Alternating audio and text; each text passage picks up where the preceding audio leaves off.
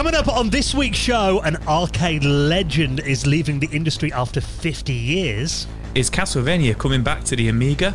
And we catch up with Psygnosis legend Ian Grieve.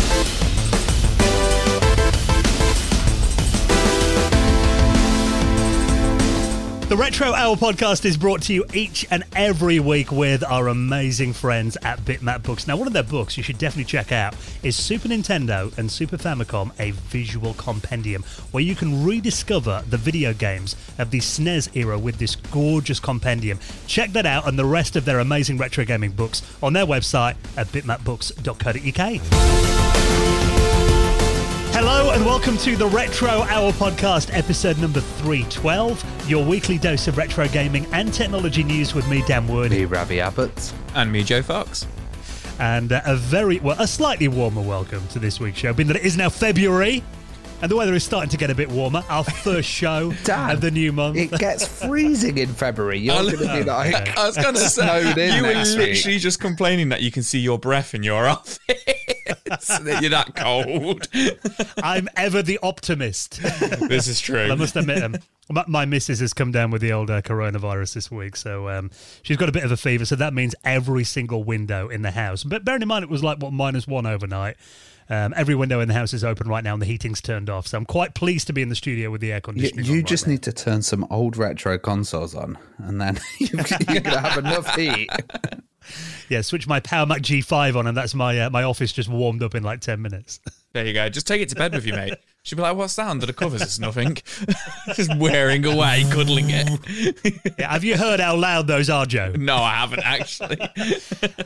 Because actually, because the Power Mac G5, you turn it on, and if you don't select like the disc you want to boot from, it's got like this kind of fail safe where it ramps the fans up to maximum. oh, really? And last time we did that, yeah, my missus is like, uh, "Have you left a hairdryer on in your office?" That's- It's like That's how loud this machine Four original Xboxes on top of each of their loudness. Yeah, pretty much. no one's sleeping through that. But yeah, we are into February now. Nice short month, and it's going to be springtime. We've got it all to look forward to, and plenty of retro gaming news stories to get through in just a moment. And we are going to be joined by someone who you may have seen the title of this week's show and thought, hold up a minute, he looks a bit familiar. He's been on before. Because we do get requests sometimes. You know, actually, there are certain episodes where I think we leave the audience wanting more. And all the comments are like, oh, you need to get him on again. And this is definitely one of those occasions. Oh yeah, absolutely. When you said that Ian was coming on, Ian Grieve was coming on again, I was like, I've got to jump on this one because I literally said we had Ian on now. Gosh, it was about episode two hundred, early two hundreds, wasn't it? So it was about two, two years, years ago, About yeah. two years ago, and I I literally remember saying to myself, like, and saying to you, Dan, it was one of the funniest episodes we ever did, one of the best episodes I ever did, at least. So as soon as you said like I'm in contact with Ian again, I was like, get him on, get me on it. And it was really cool because it was like, you know, I think the plan was for us to kind of pick up from where we left off and get all the way to the end of his kind of gaming career. But he just had so much good stuff to talk about. We we we still only got about two thirds of the way through it, didn't we? So we may have another Ian Grieve episode in about hundred episodes time. But this was absolutely amazing. Um, we we kind of we got to PS One Yeah. in the first episode. So we kind of picked up from PS1, but we touched on, you know, the Mega CD as well because we kind of missed some of the, some of the other stuff that he worked on, you know, in the early 90s in the last episode. So, you know, we were talking about like Bram Stoker's Dracula, um, which was really fun. And we are talking about Wipeout 2047, League of Pain, Codename Tenka, which is a game not many Oh, people yeah. talk about. Um, so it was absolutely fantastic interview. It's it's good having these kind of people back because you know we get it requested quite a lot because Mm. the show we have to compress so much into the interview Well- section. You know? Funny you should say that. I think we were up till about midnight with Ian, weren't we? It was about three hours. We started at 8 p.m. Yeah. We started at 8 p.m. There's a lot of chat in between, admittedly, but also, I mean, you're going to really enjoy this interview. Um, we've actually got a special kind of Ian's anecdotes hour recorded separately that I think we're going to put out to our patrons as well as a bit of bonus content because he's just got so many amazing stories. But I mean, you know, all us guys love Psygnosis games. And, you know, I loved them from like Lemmings and Walker games like that on the Amiga, but then Wipeout and Wipeout 2097. I mean, they were just, you know, you forget how revolutionary those mm. games were and those incredible soundtracks on them as well. And like we said in this interview, that kind of felt like, you know, gaming became so cool I, Yeah, I, I time, remember when Bram Stoker's Dracula came out, and it was like all over Games Master. There was huge promos of it, and it had that kind of captured footage as well. Uh, Yeah. which look really cool in games. You know, the Mortal Kombat style. um, yeah, yeah, yeah. Kind We're of going to that in animation. quite a lot of detail. Yeah. Yeah, so you're going to really enjoy um, this catch up with Ian Grieve. It's one of these again, Joe. You know when we just do some interviews and your face actually hurts at the end of it from laughing Oh so god, much. yeah. Honestly, I was in pain at the end of it. I, I think you know I came away with a six pack as well, like laughing from it. So, so uh, excellent interview.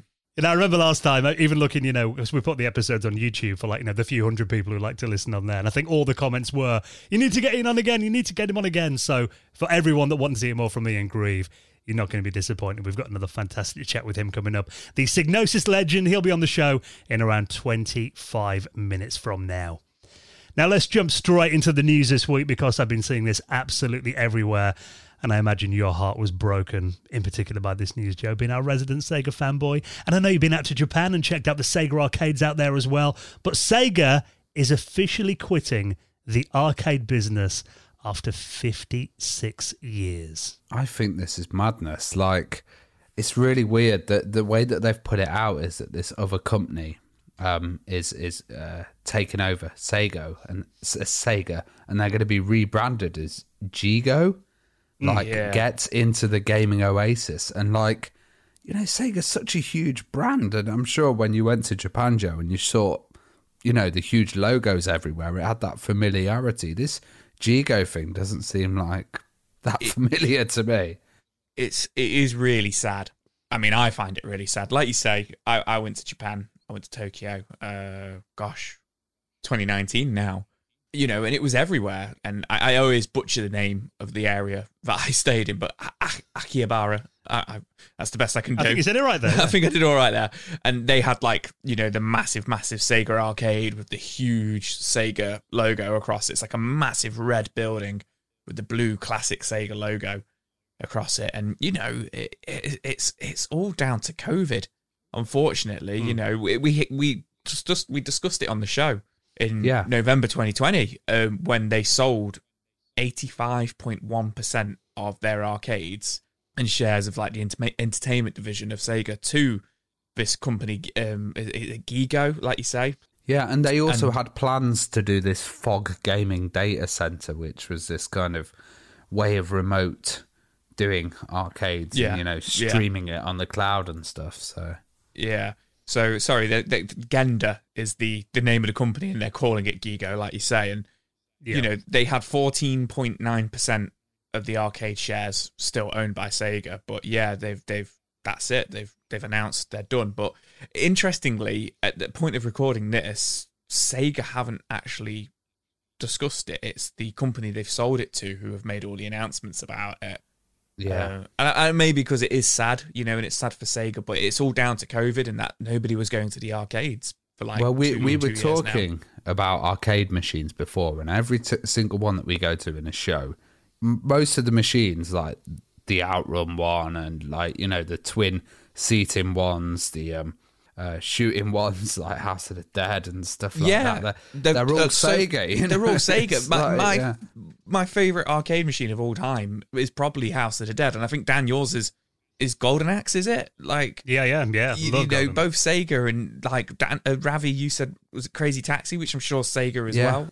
You were saying earlier on, so it's just Sega are just such Time Crisis as well. Time know? Crisis. I think they're Namco. I don't think they're Sega. Oh, they're, okay. they're Namco. But there's so so many many many big Sega arcade games and stuff. And it, it is. ju- I mean, I know times have moved with arcade, especially in the UK. We don't really get classic arcades like that. It's all kind of penny pusher stuff. But you know, Japan, it was still really really prominent until two years ago, until COVID hit. So it is really sad. But, um, but it, it's also nice that it's just that it's not just that they've closed and the arcades are gone. It's nice that somebody's bought it and they're trying to get it go. But like you say, Dan, fifty six years they've been doing you know the arcades. Ravi made a good point before as well. You know the fact that how big Sega is Mm. in in the world of world of arcade. It's interesting why they didn't just you know maybe this deal where they bought the rest of the shares, why they didn't just license the Sega name and keep it? Because you think that would have been Yeah, or they even much did more like valuable than Gigo. you, you know like one up one up arcades if they did like Sega versions of that or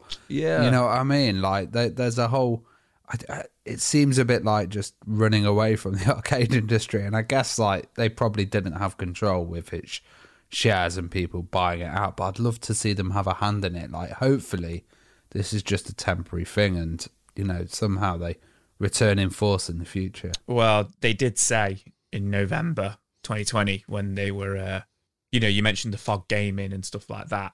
Sega did say that you know they partnered with Microsoft and they were doing the uh, the new the new super game strategy, which will center around developing new and innovative titles where the key focuses are global and online community. So Hmm. that says to me kind of like the metaverse, you know, virtual reality and Oh, you know, yeah. staying online and community and stuff like that. Um, I think that's where Sega feel the money is going to be, which is probably is where the money is. Um, I, I, I do think though, like home arcades and that whole kind of scene is, is, is quite big. Like I'd love to see like a Virtua Cop 2 oh yeah, machine or something like that. You know, yeah. like- uh, or House yeah. of the Dead. I'd love that. yeah, maybe like, they'll do partnerships with One Up or or maybe they'll do amazing. partnerships with other people or, Yeah. or or just maybe they'll think right, we're just going to go solo and do a. There'll be all these Gigo ones, and we'll do our own solo arcade. I'm I'm not sure. Uh, I think I think they're done with the arcades, but that would be really awesome to see like arcade one up Sega machines and stuff like that. That would be really cool. You know, what I'm wondering, obviously, these stories we're reading here are about Sega closing down their physical arcades in Japan. That's really the headline of this story. But are they also stopping making arcade games? Is that side of the company closing down, or is this just doesn't- closing the, the physical venues? It doesn't say, but I imagine so. With you know, Well, they only released one last year. yeah, and they- that was a the- Virtua Fighter Esports. Yeah, it was a Virtua Fighter. It was an update of like Virtua Fighter Five, essentially, wasn't it? Yeah. So, yeah, I think they're done. To be perfectly honest, from just kind of reading into this, I think they're completely done with arcades, and you know, it's it's the it's the Sega Entertainment division which is gone. Uh, Yeah. Which says to me, arc, not just the arcades, as in the famous kind of like big red buildings, but as in the you know the whole division of making arcade games is is gone as well. I could be wrong, so don't You- take you that know, as as- verbatim. But as like a Sega fanboy, um, for you, it must have been good to kind of say, you know, we're we're still in the arcades and like still got that kind of presence, and it- you know, it- it's nice to you know especially when i kind of like talk to people who aren't big into gaming or big into retro gaming when i tell them about like my podcast and stuff and they go oh god is that kind of stuff still prominent and it was always nice to say god yeah in japan it's massive you know they've still got all the sega arcades and stuff you know so now i guess i can just stay, still say oh yeah it's massive in japan they've got the arcades no, The Gigo arcade. the you- Gigo arcade you have to say it's the massive in Brazil. It's massive yeah in yeah Brazil yeah with Tectoy tech toy exactly definitely the end of an era though. I mean, you know, all the memories of, you know, you know, Sega World we had in London, of course, and we've talked about that on the show before back in the 90s. You know, I've got vivid memories of going into arcades and hearing Ah, that yes. Daytona music playing. Trocadero. and Yeah.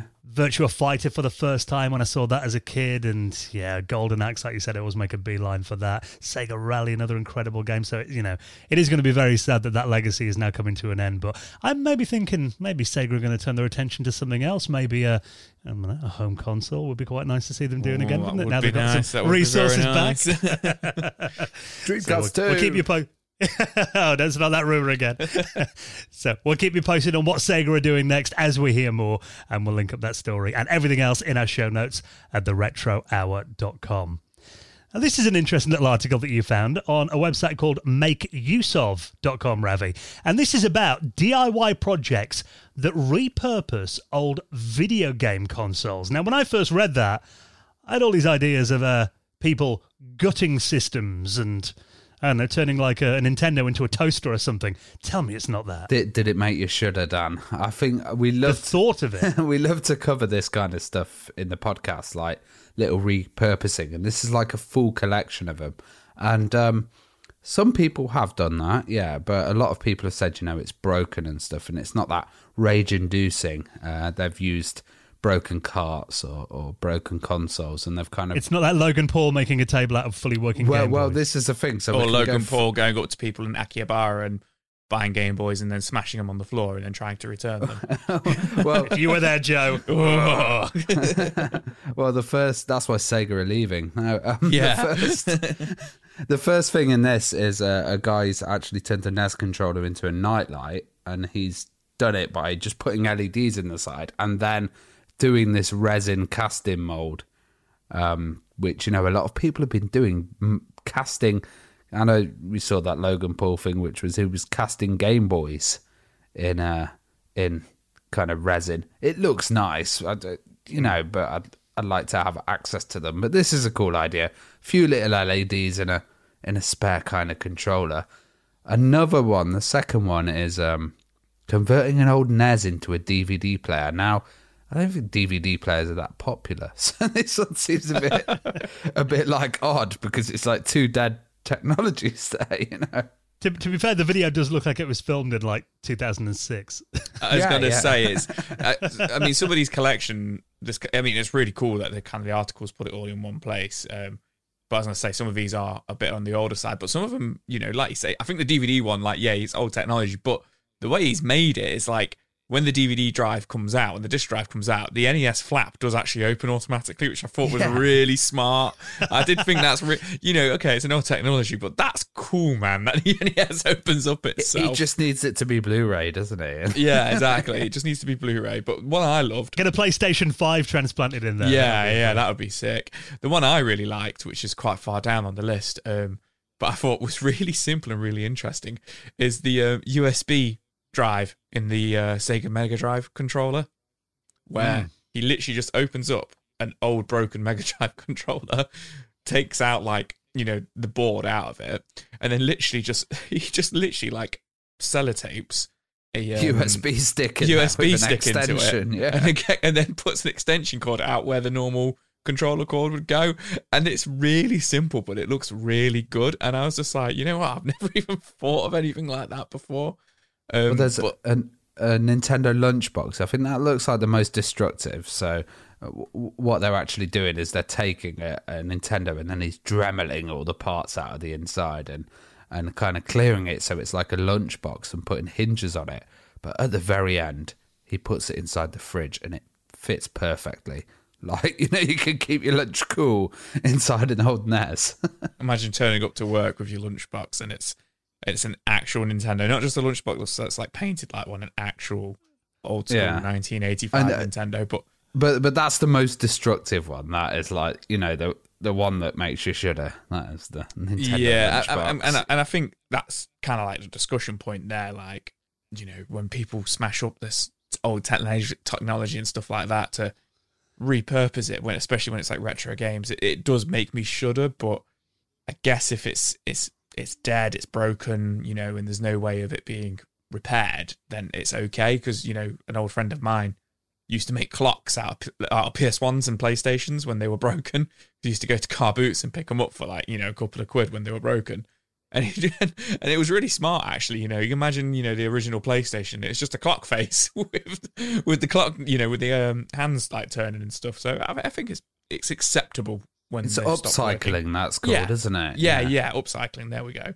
I remember like probably about 10 years ago, you'd hear of it more, but it was um, people that would make fish tanks out of like, you know, the old uh, Bondi Blue iMacs. Oh, uh, yeah. Got them and How, they'd have like aren't they like in them. sixteen thousand pounds each now, or something like the Bondi Blue one? I haven't checked the prices. I'm not sure, Some- but yeah, I imagine they're more valuable now than they were a rare. decade ago. And Power Mac G5s, there was a whole blog I remember seeing about people that had repurposed them um, into like benches and garden furniture and all Yeah, kinds yeah. of I stuff. saw which, actually someone made a filing cabinet which was G5s on the side, and you could like pull them out as drawers. That was really cool. again, I mean, if they're broken, I kind of think you know, fair enough. But now the price of this stuff's going up again. I mean, you know, you might have a filing cabinet there that's worth about four grand or something now if you didn't rep machines back then. It's just a filing cabinet made out of Game Cubes or something. How many Game Cubes I did you break? A hundred. I, I've got this. Um, what is it? Uh, PlayStation one. Uh, the rare one, Nintendo PlayStation, and I've made a Oh, God. lunchbox out of it. Can you imagine? So uh, yeah, we, we do like to see responsible use of a retro game console. That's the thing, though, to a lot of people, like you know these old systems. If you're not really into it, sometimes I guess it's a bit different now with the value of them shooting up and the fact that you do see everywhere how valuable retro games and stuff are now. But to a lot of people, we forget these systems that we love so much. For a certain amount of time, that you know, they're, they're kind of useless junk to a lot of people, aren't they? Which is obviously heartbreaking, but we'd rescue them, wouldn't we, Joe, if we, we Oh, saw God. anyone doing that? Oh yeah, hundred percent. I see. You know, when you go to the tip and you know you see people like throwing away these big boxes of like wires and technology. I always want to run over and check what it is just to see if I can save it. like, Well, we, we had it outside my work, didn't we? The other week, it was uh, Yeah. someone had thrown away three or four CRTs into a skip. I know you were going to go back and have a look in it after Dive in And, after and it, work. it rained all night, didn't it? So you didn't. Yeah, I didn't fancy fishing out a, a 38 inch CRT uh, on my own in the pouring rain. So, uh, unfortunately, I think they've gone to the uh, the TV maker in the sky, unfortunately. But um, yeah, you know, it is good to preserve this stuff if you can. If not, you know, if it is broken, why not make something cool out of it, I guess. So you can check out a few of those uh, repurposed retro gaming console projects. We'll put that in our show notes at theretrohour.com. Little reminder as well that the reason we can bring you this podcast every Friday is thanks to the community of incredible patrons that we have. Um, and I've got to say, now that we're into February, uh, I was saying last week that January was a quiet month for patron. Uh, which is understandable, you know. Start of the year, everyone's broke after Christmas. That long stretch between paydays, you know. There's tax bills and all that. Tell me about that. But actually, you guys have come through because I think we're up to at the time of recording this 260 patrons, which I think is a record. We've never gone over 260 before. No, I don't think we've ever hit 260. We we were hovering around 250 for a while, and like you say, we'd lose Yeah. a couple, which we understand, and then we'd gain a couple. But yeah, this this last week's been really really good. So a massive massive thank you, and we appreciate it massively because. As you always say, Dan, you know, kind of like January, February is like when everything kind of renews for us as well. Yep. And it used to all come out of our own pockets. You know, we, we do this as a hobby, and we've managed to keep it going with Patreon and keep it going as independently as possible. And I, that- I think for the first two, three years, we had like a kitty jar, yeah, which was just PayPal, and we would just like chuck a random amount in there, and you know, it would it would be a small amount. We could go out and have a meal, um, but we wouldn't be able to maintain the show for like three people and stuff. And and and this really helps, you know, especially with lockdown. We managed to all get studios and keep keep the quality really high, and you know, you guys get rewarded for that as well. Yeah, absolutely. So uh, if you want to back us on Patreon, you know, it can be as little as I think it's two ninety nine a month, you know, price of a, you know, not even a fancy coffee these days, that is it. Um, but in return for that, we do give you some nice little perks as well. Not only do you get the uh, usual podcast, you get it early most weeks, you get it ad free as well. You get extra bonus content. I think last week's uh, episode for patrons was about 50 minutes longer than the release episode, so there's quite a bit in there. You get your own RSS feed you can put into your podcast app, so you get the uh, the, the custom patrons version, and also we do an exclusive podcast each month called the Retro Hour After Hours, where that is one of my favourite shows that we do. That is all so much fun.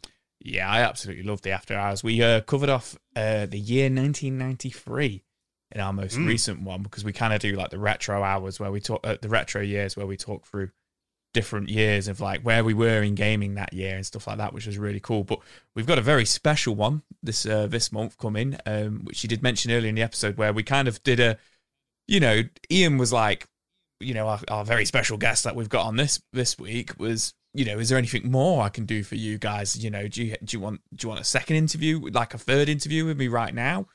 And you know, we explained about the uh, the Patreon to him, and he was like, "Well, let me out you out, boys. Let's let's do an after hours." So we kind of did an after hours with Ian, didn't we?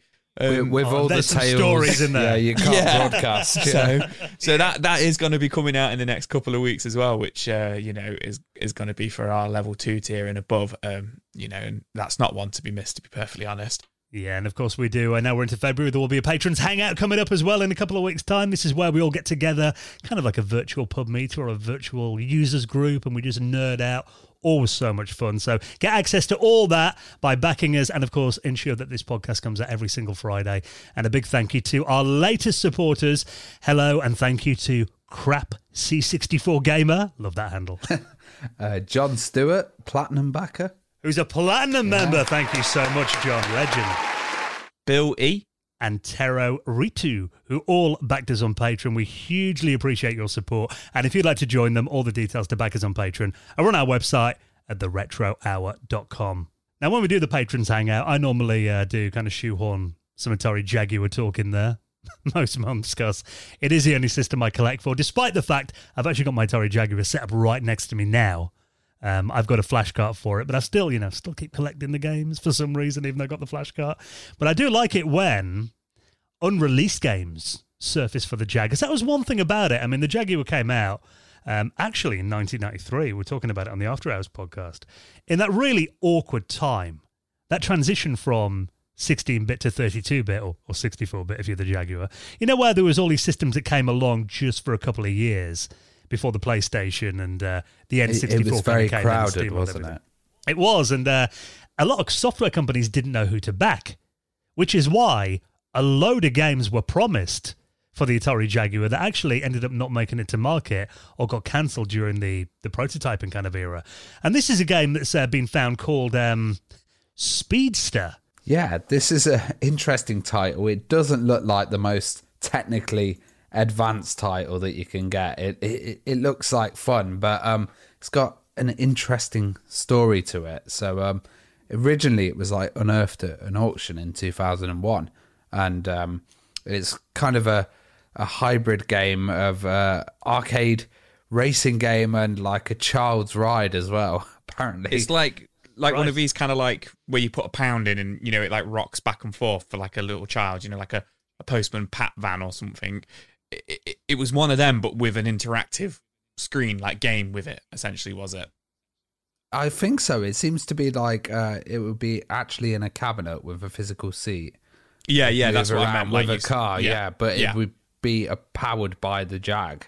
yeah, which you know I've not really seen that many kind of Jag arcade units. I know there was one Amiga CD32 Cubo, which was this like French. I think it was French, like arcade unit, and uh, you know you could have a JAMMA interface and stuff. But I've never, never seen this with the Jag. I know it was repurposed and used for a lot of other stuff at the time. Like like dental equipment. Yeah, later on, the yeah, the Jaguar's dentist eventual had fate. yeah. Yeah, this looks interesting. So, really, it's a kind of, I was going to say a racing game, but it's not even a racing game. You're a car that travels along a road and then various things come towards you. Um, you can drive through cowpats by the looks of it and collect them, which would have amused me greatly as a six year old. Oh, yeah, absolutely. and then there's like a duck flies over as well. I mean, it doesn't look the most enthralling game I've ever seen, but um, visually looks a bit homemade, if I'm honest, as Yeah. did many Atari Jaguar games. yeah. Well, it, it was made in 1995 apparently, and just kind of I, I interrupted Ravi there with the description of the game, but uh, I think where Ravi, Ravi was going with it is the prototype was actually sold at auction in 2001, and then from Right. there, it just disappeared for 20 years, for 21 years. But now it's been, like you say, it's been unearthed in January 2022. Uh, somebody has essentially found the cartridge, and it's kind of circulated through Atari collectors, and they've all dumped the ROM online essentially uh, for Well, everybody to play. Yeah, there's this whole scene of um, hoarders of, of people that basically get prototypes and then keep them to themselves. And like Oh yeah, we've discussed this before, and you know, we, we buy them for high prices and swap them around and don't show people and stuff. But you know, I think it's good that this one's come out and that people can actually have a look at it. Um, uh, you know, Dan, will you be wanting to get this in your collection and recreate it at home with a, a toy car? You know what I'm thinking? Because you look at this game and it doesn't really go anywhere. I'm thinking this could be like the next kind of long play. You know, like Desert Bus on the Mega CD? Oh, The yeah. game? you got to dodge the cow pats for the next nine hours. It's got that kind of vibe to it, hasn't it, when you watch it? yeah, it has actually. Now you've said it. Yeah. So, yeah, Ravi, get that on Twitch. oh, yeah. Honestly, we'll, we got through I need to get a Jag first. oh, I didn't realize you didn't have one. That's another person on the show needs one. So, uh, yeah, I mean, there are many games that didn't come out on the Atari Jaguar that I'm quite interested in. I must admit, this wasn't one of them. But, you know, whenever anything surfaces, it was kind of a long lost or we didn't hear about back then. I always think that's quite interesting. Now, something that wasn't, that is now looking like a very real possibility, is that we could soon be able to play a decent port of Castlevania on the Amiga. Now, we did get the um, original Castlevania ported to the Amiga back in 1990, which uh, wasn't the best port. I mean, not as good as the original NES version. But now there is a homebrew version targeted at more advanced Amigas. And you watching the video of the prototype version of this earlier, Joe, and you were very impressed. Yeah, this this has blown my mind. This has so this is Castlevania running on the Amiga, and I was like, okay, I'm resident Castlevania fan for the retro hour here, and straight away I'm like, let's have a let's have a laugh running on the Amiga kind of thing. I have been absolutely blown away by the sound of this game. You know, the music in it. it like I, I literally I questioned Ravi. I was like, that's on the Amiga. He's like, yeah. I, I DJ Amiga, mate. I you know the music's good. Yeah. And I was just like, you sure? The Amiga, like kind of thing. And he was like, yeah. And it's it's so it's the Castlevania, it's the Sharp X6 8000 version, 68000 version of Castlevania that came out in Japan in like the early 90s, I want to say. And then it got ported as Castlevania Chronicles in like 2000, 2001 for the PlayStation for like the West, you know, the Western area of the world. Um, mm. It's a just a really nice looking version of um, the original Castlevania, so much much nicer looking than the original Nintendo version. Um, with you know essentially like a, a digital soundtrack, you know, because it was like on on computer and on disc on the PlayStation, but to see this running on the Amiga is absolutely amazing. So how how's this happened, Ravi? Yeah, so this is that engine that we were talking about um, that I've completely forgot the name of. Scorpion. Okay. Yes, that was it. Yeah, last week. And um, it's just enabling people to do amazing ports. And uh, Sharp 68K is basically the same processor 68K as the Amiga. So I can okay. imagine it's uh, a bit easier to do. But um, they've done the first level of this and it's it seems to be running well. There's a few glitches and stuff, but you know it can get ironed out. And it's the same developer who did a, a port of Green Beret earlier as well, mm. which is a pretty awesome game.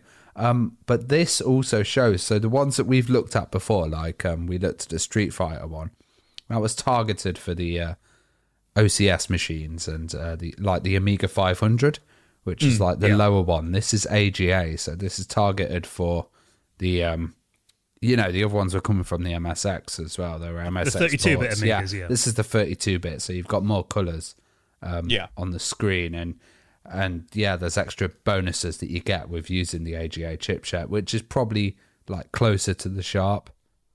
So, well, you've got some gorgeous parallax scrolling at the start of this as well. That works really well. But um, yeah, I mean, the AGA chipset on the Amiga had, you know, loads more colors than the original chipset. So that makes sense that, you know, graphically it could do it. But yeah, the audio was the same in every Amiga, which actually, this kind of proves just how well the Amiga could do in game sound effects and music at the same time, which often, I mean, when you played, you know, a lot of these kind of Euro platformers back in the 90s, you either pick between like music or sound effects. It was actually quite rare. Yeah. To get both in a lot of games, they, they, they hadn't cracked it for a long time, so it was like you'd be amazed, Joe. You used to start up Amiga games and it would say sound effects or music. like, like Zool. Yeah, yeah, and you'd have to choose like right. And and that's like you know my experience with the. Uh, you know, I'm not the Amiga guy. You know, you guys know that. A lot of our listeners know that. But my experience of Amiga is you know is that like I I get this kind of like what's the word I'm looking for? Kind of like it's like an emptiness. I felt. Like, yeah, you know, like a, a, uh, uh, like a like I get like a filtered view of the Amiga. Like you know, I don't see you guys. Obviously, you love it and you see like what it could do, but I just see these terrible ports. You, there, you know, there was well, well, there was a kind of like European kind of scene, and that, that some of the games weren't amazing for it. And when yeah, you would get that's ports, you get, say, yeah, yeah, you get stuff like Alien Three, which was just like the Mega Drive port, but it had no sound and no yeah. music. So you'd yeah. just be killing people in a yeah. in a quiet room, and you'd hear like, oh, boom, yeah, boom, and, boom, uh, and, and, and, you know, and that's my experience with it. But then when you see, you know, we covered Street Fighter Two running on it last week, and now Castlevania running on it, and like you say, Green Beret last year running on it, like, and they look and sound amazing. It it is sad to just see that people just used to shovel them out. Do you know what I mean? Like like you say, the European scene when yeah. it could do so much more. And that was the thing. It was it was an afterthought with a lot of companies. They didn't put it as the primary release mm. platform. Where where other companies, when they focused on the releases and did it as the primary like release, it was beautiful because they used all the tricks and they focused on it. But you know, it was like a second thought for a lot of people. And I think as well the fact that it didn't have kind of first party games by many of the big Japanese developers. That's kind Yeah. of where you know something Yeah. like the Mega Drive differed or the or the Super Nintendo, and the fact that even if we did get kind of ports of the big arcade games that were famous in Japan, they were generally handled by kind of British or German Yeah, software studios, yeah. weren't they? Like US Gold had hire a third party company to kind of port it to the Amiga that weren't done first party, which I think is where that bad quality kind of came in. Yeah, a lot where, of the where like Shadow of the Beast would be first party and it would just like Yeah. look beautiful and aim for that system, you know. Yeah, so it just kind of proved that you know if the Amiga did get more of those kind of you know legendary titles from Japan, it, it just could have done a, a whole lot more. And I think it also proves. I mean, we talked um, we were talking about Aladdin um, on the Amiga, Yeah, weren't we? Which was a really good port. Again, that's another Amiga twelve hundred only game. Not many of those came out. You know, games that really took advantage of the the extra power that machine has. So again, it shows just how well it could do these kind of arcade games too. So, and this Scorpion engine, I mean, I need to look at this a bit more because it just seems like they're doing the impossible with this thing now. It's it's mind So many releases are coming out now, aren't they? And I think we're just gonna keep seeing like ports of everything coming to the Amiga, and it's it's fabulous. Yeah, really good stuff. and quickly. yeah, this is why Like I'm not going to bother upgrading my uh, Amiga 600 laptop because it's going to be able to handle all of these uh, amazing ports. You know. Yeah, so we look forward to uh, seeing what's next. So uh, keep them coming. If you want to check out the uh, the video of that, we'll put it in our show notes at theretrohour.com. Now, before we get into our chat with Ian Grieve, some amazing stories from Psygnosis, you know, one of the best companies ever. We always love hearing stories from Ian as well. He's coming up in just a moment. Let's take a quick break to give a big thank you to this week's sponsor. And actually, this is a new sponsor who we thought was very worthwhile and they're very timely as well because this week's show is brought to you with our friends at Better Help Online Therapy. Now, obviously, the last couple of years, I think it's fair to say, it's been difficult in terms of um, physical health, you know, with COVID and careers and stuff, and people not being able to travel and see family. Our mental health has actually taken a bit of a battering over the last couple of years. I think that's true for everyone. Yeah, and like this podcast has kind of helped me survive, and uh, you know, it, it's really important mental health is, and I think um, you know, if you if you want to find a bit of extra mental health and you and you want to kind of talk about stuff, then uh, this is a really good service. Better help.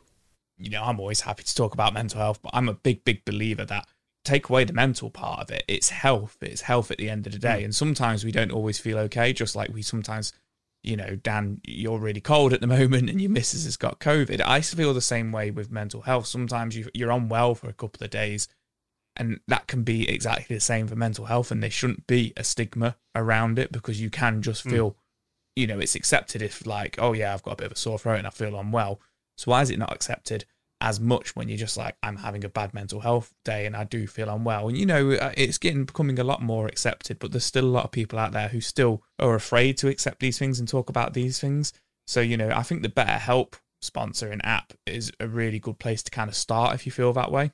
Yeah, absolutely. And the thing is, as well, I mean, they told us when we were talking to them that one of the main things that they want, the point they want to get across is, you know, a lot of people think that you wait until things get bad before you do any form of therapy, but actually, it's not. It's actually a tool to utilize before things get worse.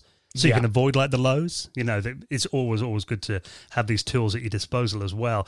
Now, uh, BetterHelp, if you're not familiar with them, they're a customized online therapy service. They offer video, phone, even live chat sessions online with your therapist. You don't have to see anyone on camera if you don't want to, and it's a lot more affordable than in-person therapy. Because I think that's another kind of impression a lot of people get that it's only for like rich people. You know, they often think it's really, really expensive. But you get matched with a therapist in under 48 hours. And you can give it a try and see why over 2 million people are now using BetterHelp online therapy. So give them a try right now, and we'll actually give you 10% off your first month by using our exclusive link. So all you got to do is head to this address, betterhelp.com slash retro. That's betterhelp.com slash retro. We're big believers in this service, so give it a try and get 10% off your first month. And a big thank you to our friends at BetterHelp for their support of our podcast. Right then, are we ready for some stories from Psygnosis? We always love chatting to our guest this week. He's back for more incredible inside stories about the industry back in the early to late 90s. We concentrate on this time with our special guest, Ian Grieve. The Psygnosis legend is coming up next on the Retro Hour podcast.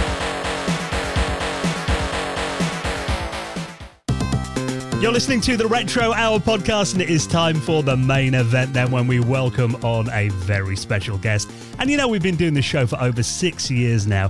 There are not many guests that we get back on, but there are, you know, certain guests that we get that so many people are like, you need to do a part two with that person because you know there's so many amazing stories.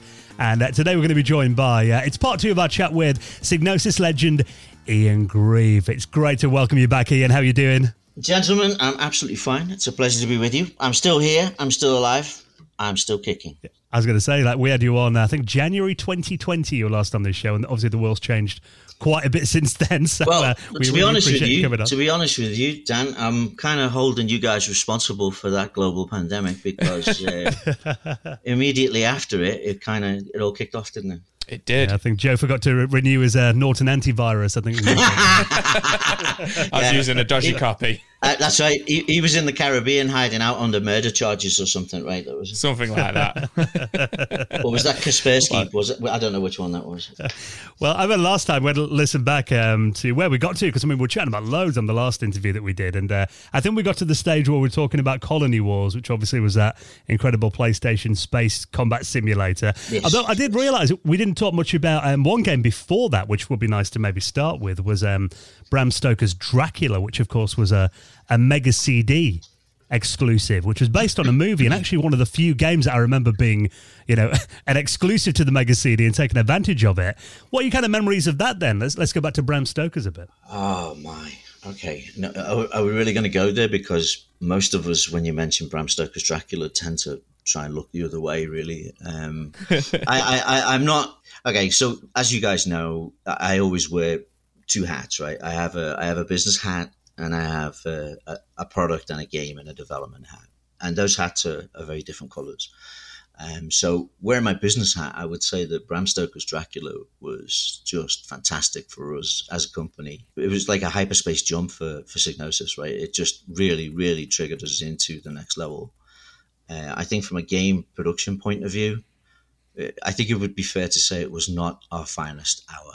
But the problem is, uh, uh, and we learned very quickly from it, that it's a movie, a, a, movie property, a licensed movie property, and of course, your timescale for a licensed movie property is uh, dramatically reduced from what you would expect from an original ground up product. Um, you know, you are mm. you are brought in off the bench when there's like you know 20 minutes left on the clock and you're expected to score a hat trick immediately, right? Which is kind of like, uh, okay, yeah, okay, we'll, we'll try, right? But getting into that world of like movie production, uh, large studio stuff, merchandising, revenue generation, uh, you know, consumer products that are that are attached to the value of the overall ecosphere of, of what becomes a movie, which is not just what you see on the screen. It's a hell of a lot more, right?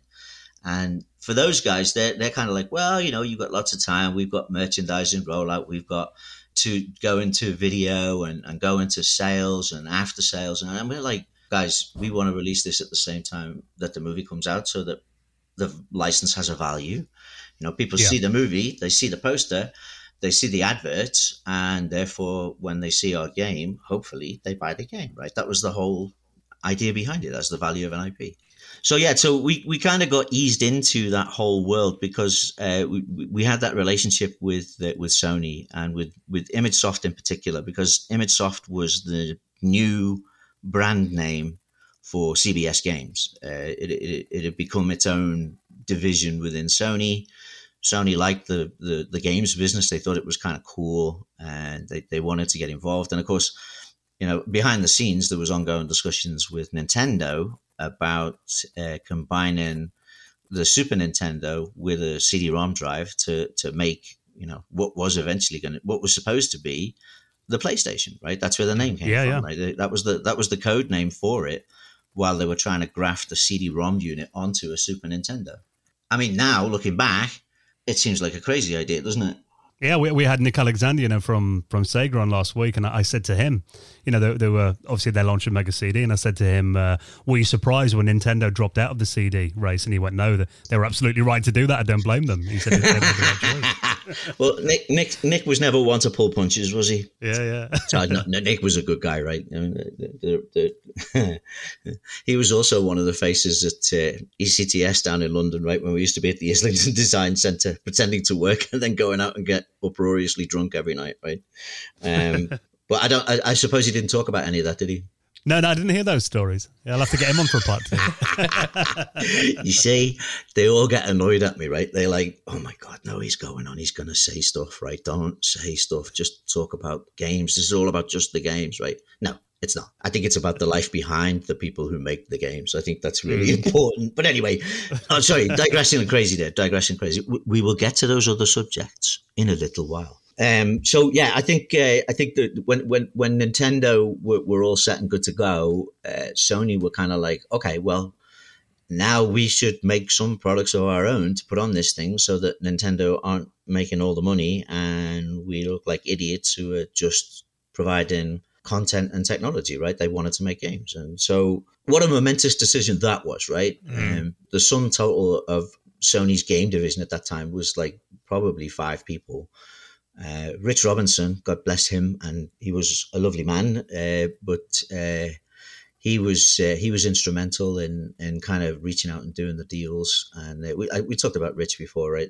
And then of course the wonderful Alan Becker, right? Bless him. Alan Becker was uh, the first employee of CBS Games, I think, actually, and has you know recently I found out he's retired, which was surprising because he's been around forever, right? He's one of those guys who's been responsible for so many games and so many studios and so much development, but kind of never really took the limelight or kind of hit the headlines. So, but uh, but but Alan's a, a, wonderful, wonderful. In fact, he's a godfather to my eldest daughter. Uh, he and I oh, became firm friends and stayed friends forever. So I, I, I love him dearly. He's a wonderful man. Um, but uh, so yeah, so we were kind of eased in with those guys, and and and they were wanting to make products, so they reached out to us and said, "Hey, you know, we, we need to make we need to make some products. We need to do some stuff for this. And uh, you guys are the CD-ROM experts, and we want to kind of bleed that technology in. And the first one out of the gate was uh, was Francis Ford Coppola's uh, Dracula. Basically, we, we were given the project to make the CD-ROM game ourselves and then we had to turn to external development to get the other versions made. So, I mean, you know, you, you're, talking about the, the Sega CD or the Mega CD version, mm. but there was hmm. also, you know, there was a, a Genesis stroke Mega Drive. I never understood why they were given different names. There was a Super Nintendo version. There was even a, a, Game Boy version, believe it or not. I don't know if you know that. Did you Did you know there was a Game Boy version? No, no, I didn't. I, I, yeah, yeah, yeah. I knew there was the other versions because they're straight up platformers without any video or anything like that in them, aren't they? Uh, yeah, it was kind. Of, it was kind of difficult to get mm. compressed full motion video on on those particular yeah, yeah. platforms. But you know, it's not it's not our fault, right? The, the Game Boy just wasn't up to it. we, we, tried it, but the cartridge was two foot high and three feet wide. So it was, you won't get the CD-ROM drive on the uh, on the back of the Game Boy, were you? I would have tried if somebody would have paid for it. so um, so when we were putting it on CD-ROM, we were getting some rushes from the from the actual movie. We got to go meet with uh, with Fred Fuchs and the production team. Uh, we had a meeting down at Pinewood Studios, which was which was phenomenal, right? We, we went down in, in, in two cars. There were I think there were eight of us or something, and I can't remember exactly who was there. But uh, and of course, you know, it was my project, right? So so Sony had we, we'd done a deal we'd signed a deal. I'd signed a deal with Rich Robinson. I had the deal in our pocket. We got everybody together. We planned it out, and uh, and off we went. And uh, but we uh, it, it, dawned on us that we uh, we had I think we had eight months left, right before before it was going to go out, right. And uh, when we went down to Pinewood, we thought we'd be going on set, and they were still filming it, but they weren't. They were already done, right. And they were working on some other stuff, and so they just set aside a screening room showed us some of the rushes, which looked fantastic, by the way, even from the rushes, right? It, it, that movie was beautiful. I mean, I'm sure you've seen it, right? Yeah, yeah. Yeah, not for a long time, but yeah, I remember it being visually very Oh, impressive. stunning, right? I mean, you know, to be fair, Francis Ford Coppola, not bad at what he does. Let's be honest. He's done a couple of Um, films, Apocalypse Now stuff. yeah. just a few. Yeah. Um, so so uh, so off we went. Uh, you know, uh, sketchbooks out. Everyone's got pads. Everyone's like you know going okay. So you know we we asked if we could have if we could record it, and that was met with a very firm no. So we asked if we could have copies of it, and that was met with a very firm no. I uh, I asked them if we were in Pinewood or British Nuclear Fuels because the level of secrecy around the thing was in nuts, right? It was insane, and we had to sign like forms and release forms and all kinds of stuff, and like they're super super paranoid about it. Um, but anyway, so we got as much information together as we could, and we went back and we were like, okay, what, what can we do? So uh, eventually, they we, we worked through the back channels, and they relented, and Sony sent us uh, some some tapes of uh, some of the rushes and some of the footage. So we wanted to digitize it and compress it. Um, now, by this time, you know, we were we, we were already, you know, a, a dab hand at that, and, and we discussed that in the, in the last episode that, you know, it was it was a case of wanting to make movies and being frustrated movie makers. And I'll tell you, some of the faces of some of the people who were on that trip going into Pinewood to the actual studios and going into like the, the proper sound stages, they were like it, it, it was like they'd visited Mecca or something. They were oh, The this- real deal. yeah, yeah, yeah. Well, we saw the we saw the uh, the, the the Bond um, soundstage as well. You know, the one that was the biggest one in the world at the time. Yeah. It was you know it was built for one of the Bond movies. It was a submarine base or something. Was that for Goldeneye or one? Of, It's the one before GoldenEye. Uh, is it License to Kill? whoa, someone's a bit of an expert there, aren't I'm they? That not. was a little. It's the one with Timothy Dalton. I know that much, if it because it would be around about ninety two. Yeah, I Joe, I, I think you're protesting too heavily there, my friend. I- I'm not even a Bond fan. Very, very? Of course. Listen, it's okay. You can you can talk to me. I'm here for you. Don't worry about it. It's all right. No one's no one's judging you except for everybody who's listening to this podcast. um. So yeah. So so they, we got to see. You know, getting to see it's kind. Of, it's like I mean, it was like a big aircraft hangar with a big swimming pool in it, right? I was like, oh, big deal, right? Uh, but they cleverly made it so. And, yeah, sorry, I'm getting into too much detail. so, so, so we. we that's all right. You guys can edit. You know how Sh- show, edit. show's only an hour, yeah. I like to give you a challenge. So, uh, so yeah, so we had all that stuff. So we started digitizing stuff, and then there was discussions about, you know, there was three D storyboards going on, and it was like, well, you know, we can go along this level, and you know, this wall falls down, and pillars fall down, and things come and attack you, and you're trying to get through it. And, but we were trying really hard to make a game out of Dracula, and you know, beyond a, a text or graphic adventure, it's pretty bloody difficult, right? I mean, you know, there's a lot of action in that movie, but it's kind of like, okay. So we had to go, you know, the sideways scrolling and the, the, the you know, the first person driving, which, you know, driving a horse carriage and all that stuff. I, I know, so long since I played the game. Uh, I can't remember what made it in and what didn't make it in, but we were trying lots of different things with lots of different engines because that's all we could do. We had to go with the engines we had, right? And then the video stuff, when we digitized it and we started running it, and then we put it on the palette on the Mega CD, oh, it just looked appalling, right? It, it- looked like you were watching a, a movie through a bag of granola with like some with glaucoma, right? That was like that was was, Now, how many colours was that? Was it like 32 colours or something? tops. Had tops. I think we had two planes, so it might have been sixteen split, right? So, Oh, which doesn't help you, right? It's like, like, oh no, no. Um, but then you know, and it was like, okay, well, we're too far in. We got to do it now. We have to do some of this stuff, right? So, I, some of the stuff that that didn't work was actually really, really good. There was some great camera positioning, and you know, if everybody had a had a Silicon Graphics at home, that game would have looked Mm. fantastic, right? But, but unfortunately, they didn't. Uh, so when you took it off the SG and you put it on the Sega CD, which rhymes nicely, by the way, doesn't it? Um, there was a, a a noticeable difference, but we had to push on, right? We had to go on, right? Um, so they did. We did some. Uh, we did some uh, rotoscoping, or uh, what? do- What do we call it when it when it's the when you digitize somebody walking and running and jumping? Yeah, that's rotoscope. Yeah, like It is Prince of Persia rotoscoping, right? style, Yeah, sorry. yeah, yeah. I thought that was the old fashioned. Uh, yeah, it was rotoscoping, right? So get this, right? Believe it or not, the guy who is uh, uh, there's two of them who are head of Firesprite. So I think it's uh, is it Gra- Graham and Graham and Lee. So Lee Carus was the he is actually the character that you see in the game. So Oh, wow. yeah, right. So so Lee and you know, Lee's fantastic, brilliant guy. He's so much fun. And Lee's always like, "Yeah, I'll do it. I'll do it." Right? Because you know, he's a great artist, really talented, uh, great eye for for design.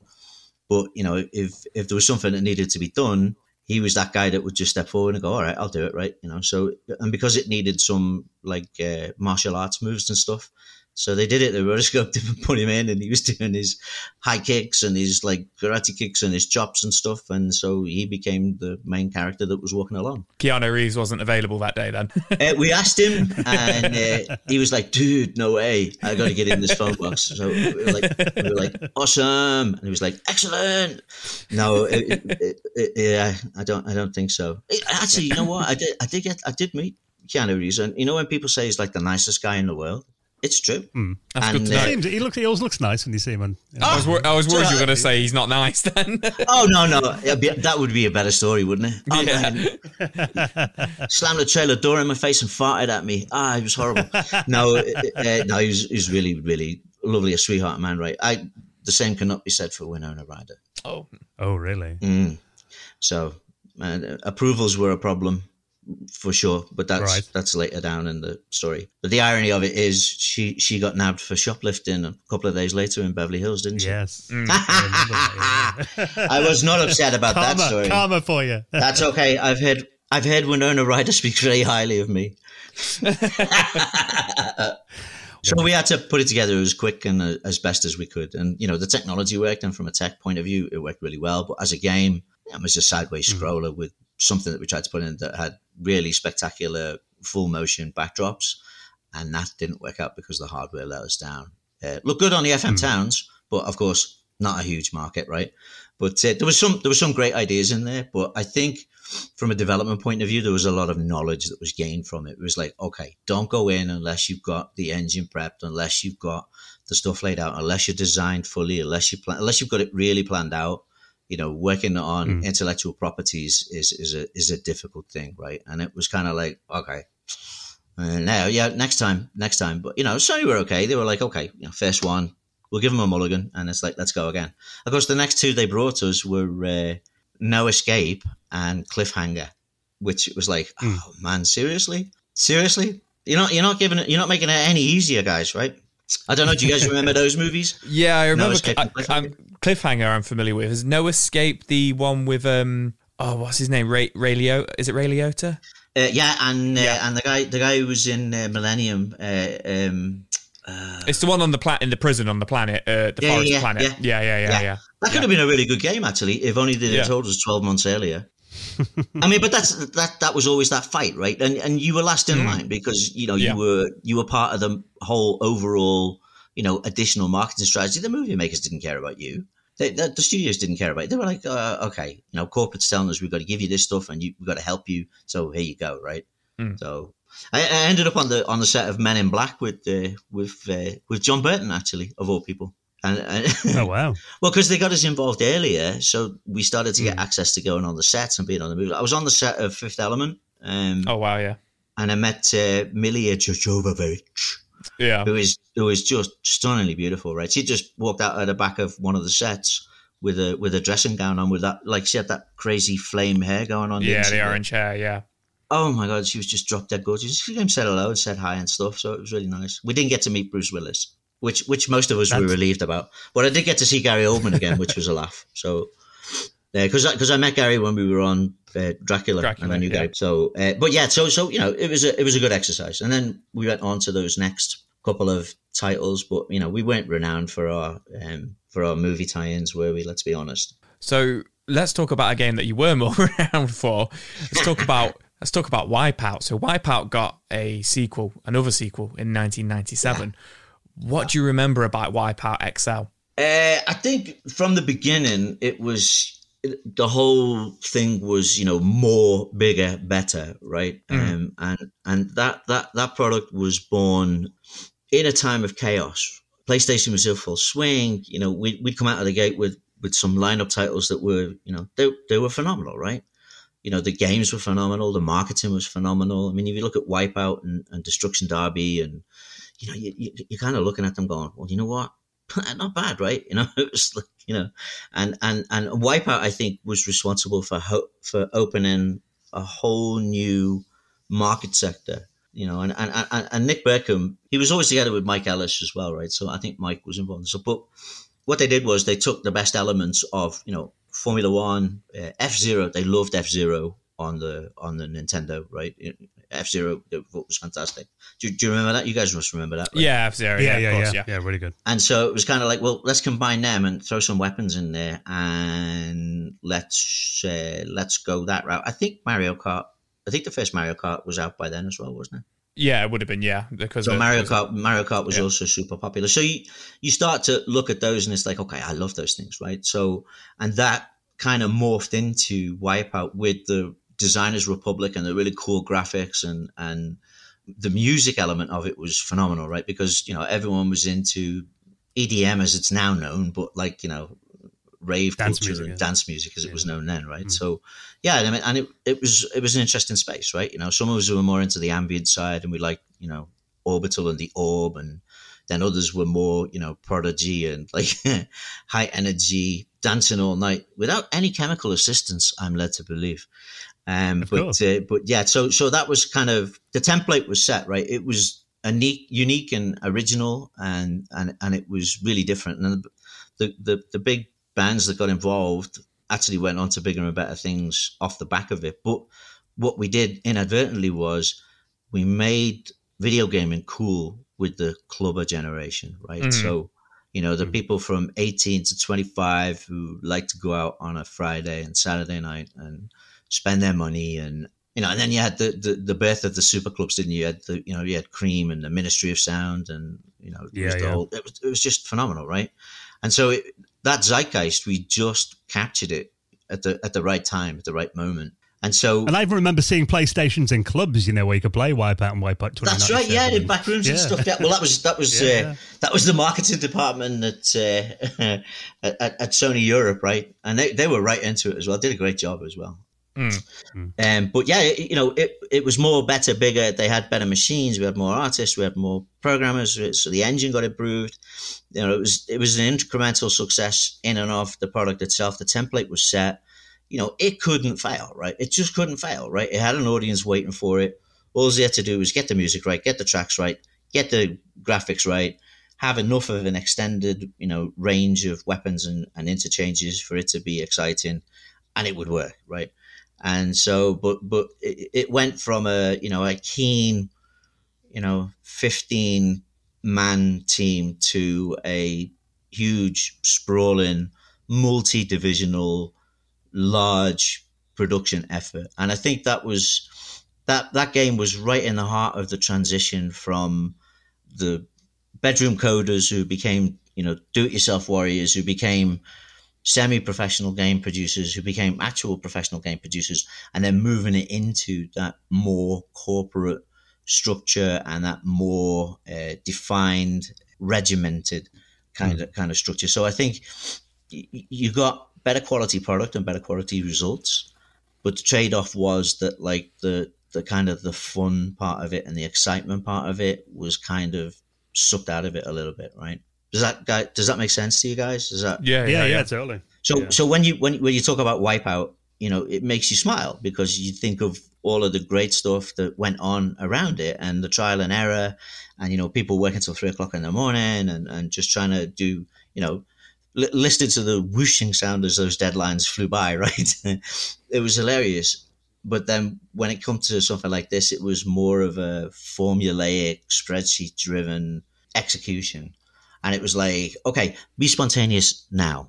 And it was, okay, you can have fun for 27 minutes now, but then you must get back to it and be really serious, right? Right, yeah, yeah, yeah. And so that's a cultural difference. And I think for, for a number of people, that caused some rotation, right? Some people were like, okay, I'm done with this, I'm out. And, and they just literally rotated out, right? They were like, and you would think, why are you doing this, right? You, you, you know, you, you've worked so hard to get here. Why are you doing this, right? The, the guys who like kind of were older, hardcore, less transitional, more having a laugh and enjoying it. They were the ones who were heading towards the exit. And the guys who were looking to the brighter future and wanted to sell more product and wanted to shift more product kind of were more malleable and flexible and could kind of work within that system and go, okay, this is this is what we do now. This is who we are now, right? I mean, it was you know you had the record labels involved, you had Sony Music involved, you had rights issues, you had lawyers. There was a whole host of stuff.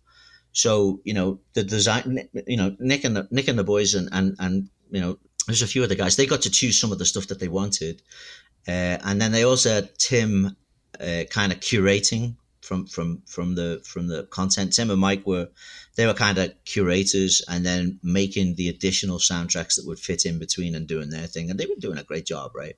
They did some yeah, yeah, amazing right. music. So and, and still do, right? They still I don't know if you go on SoundCloud, you know, Tim Tim Wright and, and, and Mike Clark still release amazing tracks from time to time, right? Well, Mike Clark actually does the intro music to this podcast. Is that right? Oh, yeah, how about that? Custom track just for us. Yeah. It's difficult. You know, these guys are, you know, they're fully badged up, successful, had a wonderful long career and stuff, but for some of them, that it's still stuck in your head that these are just like young, enthusiastic guys who are like in their early twenties, just making their way and having a laugh. it's it's really strange, you know. I see pictures of Tim Fro- right frozen now. in time in your memory. Yeah, I know, right? It, but it's true. Uh, that's exactly what happens, right? You know, and and I think we all, I think we all get to twenty five, and then it just freezes there, doesn't it? That's where you know, that's where your head stays, right? It doesn't matter how many years you put on. I think my. But, my head, my head stopped around fourteen. I think. I Bless you. That's see. That's why you like retro. Good for you. Yeah, but that's the fun people. That's the fun people of this world. Mature is just another word for boring. I keep telling my kids that, right? Because they're appalled at exactly. my behavior, right? So, um, but but but yeah. So so and that was kind of the way it went. It was like okay, you know, got cool music. We can get what we want. We can get who we like. You know, someone else is writing the check. It doesn't really matter but make it cool, make it brilliant, make it great. And then, you know, marketing has a hand in it and they say what they want and that kind of skews it and changes it a little bit. And then the whole release schedule gets into it. And it, kind of, it did change. It did become a much more corporate and formulaic event. You know, I, I can't speak to the content of the game because it speaks for itself. It's still great. It's still brilliant. It's still wonderful. It did well. Um, but when you're, uh, when you're involved in the creation and the development and the production, uh, as well as you know the sales and the marketing and the licensing, you you it, it doesn't give you as warm and fuzzy a feeling. It, it really now I think about it, and I am just thinking about it now. It was a super transitional product, right? That was that was moving into the world of large scale development rather than you know niche, exciting, and interesting stuff what we call AAA today, yeah. Yeah, yeah, yeah, yeah. Originally, you were making an A quality game, right? Then it was like double A because it was like put so much effort in. And yeah. then it became all corporate and structured and, and spreadsheet driven and timeline driven. And then it was AAA because it was pristine and fantastic. But, you know, but then, you know, you still had ones that got away from the crowd, didn't you? You know, it was always a laugh when you'd see ones that were, uh, you know, forever being on the release schedule and pulled off again, right? Which was, which was great, right? So, so sometimes, sometimes they would call the uh, the development studio the business prevention department, and that was kind of well, well, speaking of business prevention, um, Psygnosis was still releasing games on the Sega Saturn. Was there was there any was there any pressure? Like, was there a lot of pressure to, just to be just to go PlayStation only? What was that like? Well, I, I, so the genuine story behind it is uh, is that we were acquired as a software company, right? Mm. So when Psygnosis was acquired, it wasn't acquired under the auspices of becoming a giant first party studio. It was a software company, right? Mm. With its own publishing license, its own publishing arm, and publishing in sectors that Sony were, were not were not going to go into, right? That weren't going to touch, right? So, you know, Sony were already in the cartridge market, and then they were building the console market, right? Why would why would they want to release anything on a on a PC or or a Game Boy or a, another competitor's machine, right? Yeah. Uh, but I, you know, from from Jonathan Ellis and Ian Hetherington, and oh, can we can we have a quick moment about Ian Hetherington? So you guys know? Do you know that Ian passed away? Did you know that Ian died? Yeah, very sad. Not not long ago, was it? Yeah, yeah, not not, not long ago at all. It was it was. Um, yeah. He he. I think he'd had a, a, a liver illness and and he, he passed he, he passed away very quickly. Uh, and and and it was a shock. It was a shock for us, but uh, I, I was deeply upset by it. I, so much so that you know mm. I, I, couldn't post anything or say anything about it um, because the man was just wonderful.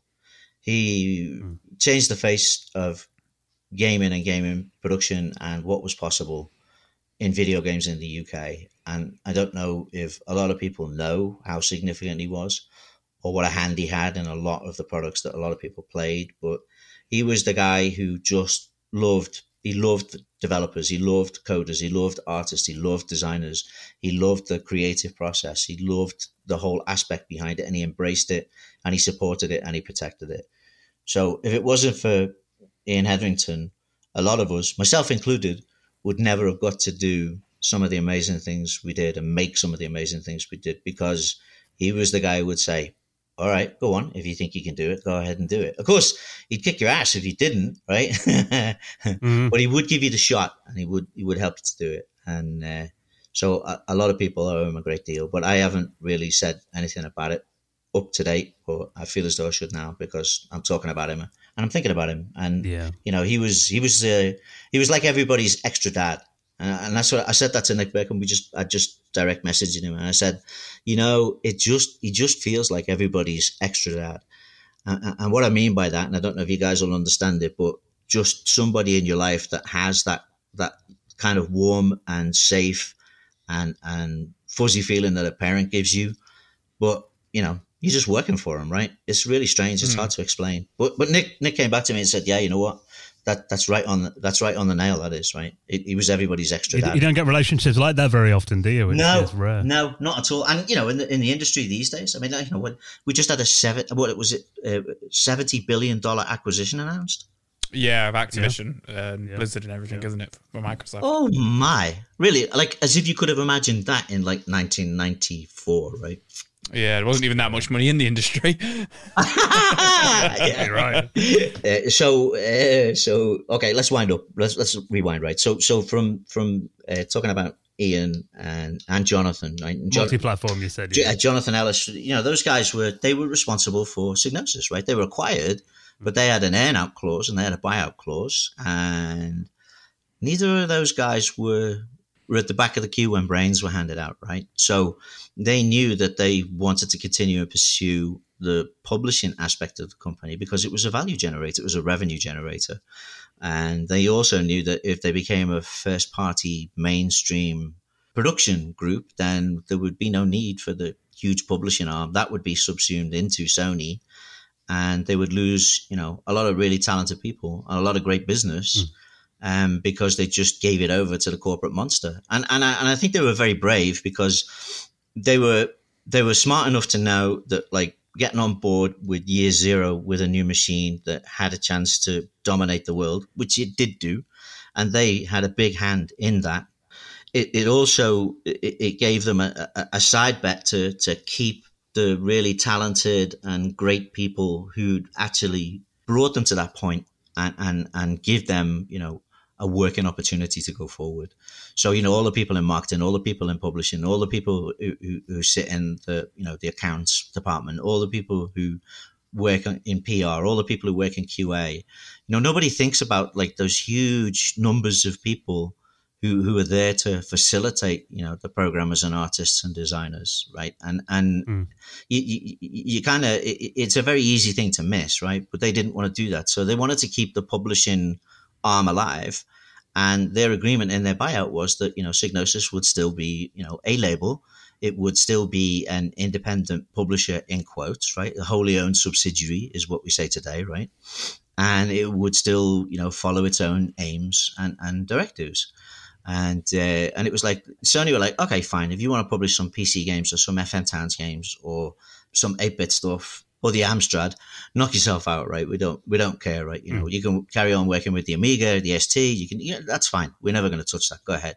What I think they didn't ever suspect was that competitive markets would open uh, against the PlayStation as the PlayStation rose and rose and rose, right? So Sega did the did the Saturn, and then and then of course the, the the most forgotten and most wonderful console of all time, right? The Dreamcast, right? Mm. Yeah, yeah. I mean, it was like amazing. Oh, I know, right? What a peep into the future that was. Peter Moore strikes again, right? Um, mm. yeah, I mean, it was like okay, Jonathan and Ian were like, okay, well, you know, you're, you're licensing and, and you're, you know, working with the with the with the products and stuff. And I was wearing so many hats at the time, I didn't know what day it was, and they were like, you know, go ahead, keep licensing it. And I was like, okay. So I worked with my agent and uh, we did a big deal with SoftBank. That was a multi-title deal, and then of course we you know, we did the direct deal with, with Sega when, when Andy Mee was there, right? With and, and I think we talked about the Manx TT in the last episode, didn't we? we were talking, yeah, yeah. And we were actually converting, we were actually using some of our external development resources because we had so much, we had so many developers that we were using some of those resources to help Sega get their first party product finished and done and published and then taking you know ancillary rights and a cut off the back of it, right? So you know we, we actually got uh, Manx TT for the Sega Saturn developed. Uh, I think that that was Leon Walters who, who, who was my producer uh, in my team, uh, running the guys at Tantalus over in Australia. And like you know, mm. no, nobody would ever know that like a, a first an external development team that was actually contracted to Sony made that Sega game, right? I don't. I, in fact, I don't think Sony even know to this day that happened. Whoops. yeah, it's too late now. Who's going to action it, right? Nobody, nobody's left anymore, right? They're all they're all ghosts in an empty cavern, right? So yeah, so we, we, I went ahead and did. I went ahead and did some deals. I did the SoftBank deal, which was a ten title deal, uh, and uh, that was when you know Son was a, was just a lowly multimillionaire, and uh, and he was great. Actually, he was fantastic. And and SoftBank were, were a great company. I mean, they've gone on to be a, just a massive industry giant now, right? Just a huge player across the globe. Um, but they were they were a lot of fun. They were really good. Actually, I'll tell you. I'll tell you. Should I tell you a story about when I was licensing those products in Japan? Because this just come to me now. So yeah, go for I, it. I, I, was over there, and we had meetings. We had meetings with like uh, with Namco, with Konami, with SoftBank, with I mean, like all the all the all the major players uh, in, in the Japanese market, and of course, you know, I had an in with them, and I knew them, and you know, they knew us from the FM Towns demo and Planet side, and you know, we were we were a niche cool company over there, and I, of course, I brought a videotape with what we were making for the PlayStation, and the early versions of Wipeout and Destruction Derby uh, were on there, Lemmings was on there, so I was showing these videotapes and going around them all, and uh, Imagineer was one of them. Colin Palmer is a good friend of mine. He worked at Imagineer, and I've known Colin for years. Colin went on to join Nintendo, and now I think he's the managing director of the Pokemon company. Um, oh wow! Believe it or not, yeah. Colin, Colin's a great guy. He's always a great guy. Really good product guy. But he was, you know, young, fresh face, and he was working for Imagineer. Do you guys know who Imagineer are? You ever heard that name? I just keep thinking of Disney, yeah, but I know again, it's not that. Yeah. well, the representative uh, from the UK for Imagineer was a Mr. Gary Williams. Right. Okay. Uh, he he of sold out fame, right? Who is doing phenomenally mm. well, and and he's a fabulous. Gary's a fabulous guy. He's so much fun, right? But there's always an ongoing uh, needle match between us, just for fun, uh, which stems from the fact that he was there in that room, uh, working for Imagineer, looking at the screen while Wipeout was running on a videotape as a render from a Silicon graphics machine. And I'm telling you, without a shadow of a doubt, right? You just look at it for like 30 seconds and you knew that thing was going to be a monster. It was fantastic, right? Yeah. And I was trying to spin up a bidding war. And uh, Gary stepped up and said, yeah, I don't think we'll be uh, we'll be doing anything with that. I don't think we'll participate in that because that's just all flashy graphics from a Silicon graphics machine, and that game will never be successful and will never do well. And I oh, just oh, wow. I just kind of looked at him and I was like, okay, uh, well, this is awkward, but it's time to leave. So I left, and then when it had been number one, it was a smash hit and everything. We came back to it, and I saw him at a I think it was E three an E three or something. I was like, hey, Gary good call on the success of Wipeout, mate. And, and he was like, he's like, oh, I just die inside every time, you know. I'm like, I'm, he's like, I was so sorry after that because like it was really bad. But uh, and he said, but I'll tell you what, it's really funny, right? And I was like, oh god, it's hilarious. So we, we went on and became friends after that. But uh, yeah, so uh, so as far as Wipeout and Wipeout XL and and the seventy nine thousand other iterations of Wipeout goes, the man who turned down the Beatles was Gary Williams, yeah. and I'm naming names. so, hey, listen, just just to, just to circle back and top of tell that on the end of the question about uh, publishing on multiple formats and publishing on the Sega Saturn, it was kind of like, okay, well, we're still a publisher and we still generate revenue, and we are going to do this, and we have every right to do it. Now, Sony weren't happy, and I think they tried to apply some pressure, but I think Jonathan and Ian were like, you know what, we, we got a five year earn and we got to do as much as we can do. So this is what we're doing. So everybody got to work on all the stuff. And I think the agreement they had was that no internal development would work on a different development system. It was always uh, external development. It was always third parties that would do the conversions for us. and I and I think that was that that was where the the agreement of that came from, and I think that was okay, right? Because it was kind of a pass through deal. But for us, we still wanted to get our games on as many platforms as possible with as many players as possible but they were they were okay with it, right? They, there wasn't any animosity behind the scenes. It was like, oh, okay, you know what? You're a label. You do your own thing. You do your own stuff. And then we had a lot of fun with it, right? We had a lot of fun with with the Saturn and, and you know Andy Mee and, and the stuff they were doing. We even did a deal with Microsoft. Do you guys know about that? No, no. Tell us so, about that. So this was uh, when Microsoft was setting up their games division, which you know obviously, as we mentioned earlier, they've kind of made a big splash now. But uh, this was back in the days of like Ed Fries and Ed Ventura, Pete Bergstrom, Rob Lindsley was Rob there. I think Rob Lindsley might have been there at that time. Uh, they wanted to. They were doing that nascent games division. There was a there was a a little known hardware guy in the background called Kevin Bachus. You you may have heard of him now. Um, so so uh, they were you know unbeknownst to us they were planning a console of their own we're already very successful in the PC games arena. So you know, you had Age of Empires, and there was the Monolith games. There was a, there was a couple of other games, and so they wanted to do a deal. And uh, I was like, I worked with Pete Bergstrom. We got a deal put together. So we, we signed a three title deal with Microsoft to bring their top PC properties onto the PlayStation. That proved to be more problematic than you would imagine uh, so I had, had, a meeting with the with the guys uh, who, who, did uh, who did Age of Empires and uh, and um, and another set of guys who did what was the game? They did a racing game thing, and they were out in uh, in Berlin. We had we had a meeting in the house in Potsdam in Berlin where Winston Churchill, Joseph Stalin, and Eisenhower, or no Roosevelt they all signed that agreement where they carved up Europe and created the Iron Curtain and all that stuff. That was the same house on the same oh, step. Wow. We stood on those steps, and between the three of us, like the guy who was the head of development, Pete Bergstrom, and myself, we recreated the picture of those illustrious leaders of World War II uh, shaking hands.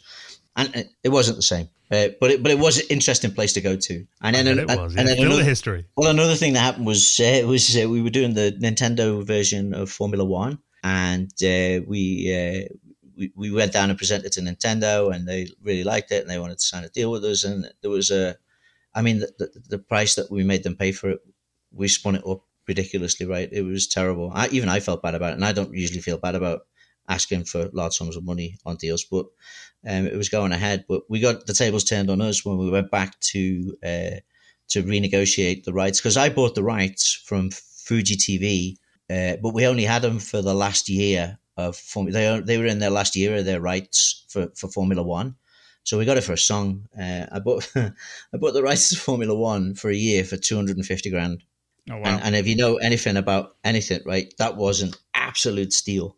And mm. um, so when the renegotiation for the license went back for the next iterations of Formula One, um, I actually got to meet with Bernie Ecclestone himself, who in an ironic twist of fate, is a lot smaller in real life than he seems on the TV. Because you know they always say people are. Uh, the, yeah, yeah. yeah. The, so, um, so he he sat there, and I think they wanted like thirty-two million or something for it, right? And I was like, oh my goodness, right? I was just like, okay, you know, let's let's just walk away from the table, right? This is ridiculous, right? And I got really annoyed at him, and uh, and he, and I, and I said, I said to him, Benny, you should be ashamed of yourself this is just so much money and a ridiculous change of set of circumstances. You are an absolute crook for doing this. And he looked me right in the eye and he said, I'm not a crook. I'm a really good businessman. And you have made a lot of money off Formula One over the last 18 months. So it's time to pay up. And I was like, oh, okay. Oh, Ooh. Oh, God. and really, I like, he looked at you like the look he gave you is like, if you say anything more, I will kill you and I really believed that he would as well, right? I could see why he was like kind of feared and respected, right? So, what I did tell icy stare, yeah, yeah, yeah. Well, I told Bernie right to his face he was a crook, right? And he just didn't even blink, right? He was like, "Nope, I'm a good businessman," and I was like, "All right, I can't really argue with that, right?" So, but yeah. So anyway, so where were we? Anyway, now we'll circle back to circling back. Yeah. So I, I was going to ask about Codename Tenka, and obviously it was a great game, creepy first-person shooter. Um, and obviously, everybody was kind of like dipping their finger, you know, in that FPS genre at the time. What memories do you kind of have of that game? So uh, Tenka was kind of it was uh, we we did a did we talk last time? Did we talk last time about the Blade Runner demo? Oh, I don't think we did. Oh, okay. So so oh, this is it, it's amazing how all these titles link into such much bigger ecosystems all around them, right? So, and and now you tell me about that, it reminds me of like how that came about, right? So we we were, I I, I was looking for for licensed properties um, quite actively to to bring in stuff that I wanted to do that was you know personal favorites that I think would be fantastic as a video game. Blade Runner was one of them, and mm. we ignited a conversation with the, with Blade Runner, and it, it turns out that it, the the rights for the movie were not with Ridley Scott and were not with the production company. They were with a, an actual created company called the Blade Runner Foundation. Okay. And and it was kind of like it was quite shocking because uh, you know the history of Blade Runner when it came out it was a flop, right? Nobody wanted to see it, nobody watched it, but it found its audience and then became a huge success on video and then became a massive, massive landmark sci-fi movie, right? It, it was a white elephant when it was first launched, but it eventually went on to be one of the most influential and groundbreaking sci-fi movies of all time, right? Yeah. And so the, they set up a company that, that was dealing with the rights for it, which had like cut out the studio and everybody else. It was a really weird kind of property that was floating in space, and you had to do a deal with them. And so I approached them because we had all this technology and all this stuff, and I was like, what, you know, what could be better for the PlayStation than coming out with that, right? You know, what a, what a beautiful parallel that would be, right? W- would you have played Blade Runner on the PlayStation? Oh, yeah, God, one hundred, yeah, hundred percent. So so uh, so I went and pursued it and got after it, and then you know as things happen, those guys also decided to look into the rest of the market and see who else would be interested in taking the license for a video game. Um, and unfortunately for us, Virgin were riding high and being very successful at the time. Um, so, but uh, but but I remember we, we did a demo for, for the PlayStation that had uh, it had the spinner in it, so it had the you know the, the, the car, the, the flying car, and the, the guy gets in and it's first person perspective and the guy it closes the thing closes and it takes off and it flares up and then it flies out at a giant landscape and i know you know if you you look at the beginning of blade runner and you see that huge landscape with all the industrial pipes and the oil refineries with the big flame mm. going up and then you see the tyrell corporation right which is those giant pyramids right and yeah. so the the spinner flies up flies around those and then comes out at you and you take control facing down towards like oil refineries with giant uh, flames coming out of them and the Tyrell Corporation in the distance. And you can fly all the way to the Tyrell Corporation and fly around it. And yeah. then you can see uh, Rachel Young in the window and you can see her. You can actually see it. You can, if you find it, you can see it. So, I mean, this thing was amazing. It was just brilliant, right? And it was, it was on the original demo kit of the PlayStation. But the Blade Runner Foundation, you know, I presented to them in, in the Sony building on Fifth Avenue in New York we had this we had the we had the, the demo system there with us. Ian had flown over for it. We did it. We presented. We did it. They loved it. They loved what we were pitching. They loved what we were doing. And we were going to do a proper recreation of blade runner with you know driving flying first person action adventure. Would have been amazing. Would have been incredible. And then virgin came back over the top of us and i think they put down like two and a half million or something. It was ridiculous, right? It was a, it was a crazy amount of money, and they were like, you know what, we'd love to do it with you, but we're just going to take the money from Virgin. And then Virgin did like some crappy RTS strategy. Oh no, what have you done to Blade Runner, right? Oh my god, what have you done?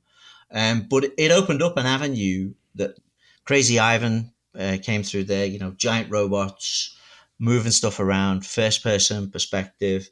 Uh, you know, and Tenka was uh, Neil Thompson was uh, Neil Thompson's a, a, very talented and wonderful artist. And a very dear friend of mine. In fact, Neil and Neil Thompson and Dave Worrell and I we had a band together out of uh, in, in Psygnosis called Midian. Mm. It was an electronic band in the early, early days. Right, we used to practice yeah. in the office. But believe it or not, right, and um, and so it, it, was one of the things that he was really. But but Neil was like kind of eclectic. He liked uh, he liked you know Kurosawa. He liked Japanese cinema. And he liked Akira, and he liked anime, and he liked really dark, filthy horror movies, right? Everything that was banned in 1984.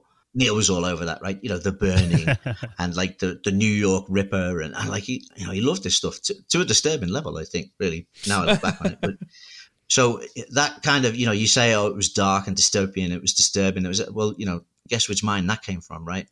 So that, that that kind of comes out, and I think you raise an interesting point that a lot of original games do reflect the personality and mind of the people who actually create them, right? thinking of that first interview we did, you know, um, two years ago now, where we went from like, you know, your early days in Psygnosis, now we're going through like the 90s. And, you know, it, it changed so much even in that decade.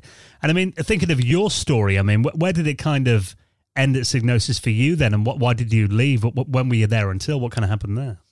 Uh, yeah, so how did it end? So this is how it ended.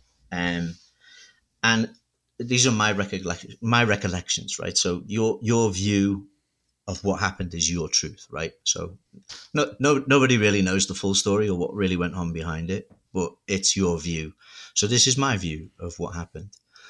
I was uh, working between Los Angeles, Tokyo, and Wavertree Technology Park in the UK, and I was running like a maniac uh, 24 7. I was keeping all the US stuff going and keeping all the US stuff alive because that was a huge source of opportunity and uh, intellectual property and uh, sheer size of market, right? So, uh, and, and, and I didn't want to give up the, the whole thing with, uh, with LA and working with the studios and working with Sony Music because you know, it was cool, man. It was really good.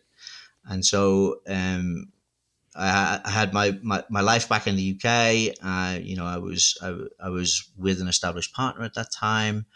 Uh, we were living together. Uh, we were talking about getting married. It was you know it was that time, and um, so we were we'd been together for like five years, and and so I was like, okay, you know what, real life is catching up with me because if you're in video game development in the '90s, it was a, a fantasy dreamscape of a life, right? You you know, you you you got up in the morning, you couldn't wait to get out of bed. You couldn't wait to get to the office and be with your gang and all the people and having a laugh and making products and having a great time. And then you would stay there as long as you could, and then you'd go to the pub afterwards and you'd have a few drinks and then you'd go somewhere and do some stuff and then you go home and you'd sleep for a few hours and then you get up and you'd start all over again, right? And then you started doing that seven days a week. And it, and it becomes your your your your level of attachment to reality becomes stretched quite thin. Does that make sense? Mm. You know, yeah, when, yeah. when they say live in the dream, right? You literally were living the dream. So, you know, you guys are you're doing these retro podcasts and you're talking to the people who were there and did it and who were, you know, the people who were in the center of it. But for those of us who did, it we were living a life that was a dream come true, right? We were working on something that we loved. We did it every day we got to work with like-minded people who were an incredible laugh. We got to go on adventures. We got to do things internationally. It, it, it was just unbelievable, right? It, it, was like everything you could ever want. And while you were living in it, you were so busy living in it that you weren't thinking about it. So when that comes to an end and that stops, it's kind of like you you you, you become nostalgic for it, right? You, you're like, mm. oh, if only I'd have known how good that was, because you think that that's your life, and this minute now is going to be forever and this is how you're going to live forever and it doesn't work out like that right you know? As, as we said the, the culture changed the dynamic of the industry changed the, the the amount of money and pressure changed. It had to become more regulated it had to become organized it had to become more of a, a corporate type thing we use that word and it means a lot of things but when you bring that into an independent off the cuff crazy group of people who are just making stuff that they love that also happens to sell a lot of copies and makes a lot of money it's kind of a very interesting clash right? So that those halcyon days and people point to the buyout from sony but i think that the roots of that change were already in place because of the success that that original core group was having right? We the the byproduct of making something that's fantastic and amazing that you really love is that it goes ahead and then becomes very successful in its own right and makes a lot of money and it becomes much bigger. So that brings on more people to help you keep doing what you were doing. But those more people that come in and build up on top of it start to detract from what the original core and heart of it was because you know you can't you can't walk around with your pants off in the office for a laugh, right? You that's it's not going to happen anymore, right? Because you'll get reported, and then there's a HR department who'll deal with you, right? You're in trouble. So you know, changing. Yeah, you can't you can't fart loudly in the middle of the afternoon and get a round of applause from everybody around you because it was hilarious and it was brilliant, right? Uh, although I've got to say, I still love a, a, big fart, right? It still makes me laugh my ass off. So. but what I'm saying is that the culture changes, right? You can't do that anymore. You can't, you know, and and and, and uh, you know, it was you we'd call it taking the Mickey and and ribbing people. When when we were there in the early days and it was core days, it was proper mental abuse. There's no doubt about it, right? People were just getting a ton of crap all the time, and you had to take it and laugh it off and wait for your turn to give it back to someone else or you just didn't belong in that environment, right? So yeah. that kind of stuff, all you know, the, the, the fun and the laughter and the you know when you wake up in the morning, you were kind of less enthusiastic to rush out to the car and, and get there. You know, yeah. you dawdle a bit and and so, but not noticing it, you just lose it inch by inch. You don't, it doesn't change overnight, right? It changes over a long period of time, and the people around you change over a long period of time as well. You know, people who are young and crazy and mental and stuff, they're, they're not that anymore, right? They're going home at a sensible time and they're getting enough sleep and they're speaking coherently, which is quite disturbing sometimes when you see a change like that in people. You guys, I don't know, I don't know if you, I'm dropping, I'm dropping jokes and to make light of it, but that is what happened, right? It, yeah. it, hmm. it, it, it went from something unique and crystallized and special that just kept getting better and better and better to one day and and the units were being shifted, the, the, the pallets were being filled, the trucks were coming, and I think the the pressure of that grew. The, the, the marketing department got bigger, the publishing department got bigger, the the, the PR department got bigger, the interviews got bigger. It, it, it wasn't specialist hobby magazines anymore. It was you know mm. nationwide TV, right? International press. Yeah. I mean, it was it was huge, right? It got it got huge. I did I did so many interviews and articles for, for, Japanese TV. One time they put me at the the Dumper event before a Formula One, and like they were pushing me out on stage because I had to make a speech about like the Formula One game we were making and stuff. And I had a translator, of course, uh, who who was doing the translate for me. He was standing there waiting for me. And then just before I went on, was it was it Andy House? I think it was Andy House actually. Eventually went on to be president worldwide, right? Andy just looks at me and he goes, "You do know there's 11 million people watching this right now." I was oh, like, God. oh, what a thing to say, right? a minute before you step T- out. Tell right? me afterwards, oh, not now. Oh, yeah, tell me later. man. so, like, I'm like, don't think about it, don't think about it, don't think about it. But of course, that's all you can think about, right? So I'm standing up there with the okay. microphone. My, my, sphincter had tightened so badly that I don't think I went to the toilet for three days afterwards. But, but anyway, we, we got through it. It was good, right? But that's the kind of thing that, you know, you're not you're not ready for that. You're not used to it, and it, it creeps up on you. You know, you're just like, okay, mm. yeah, it's just another thing, but it's not just another thing.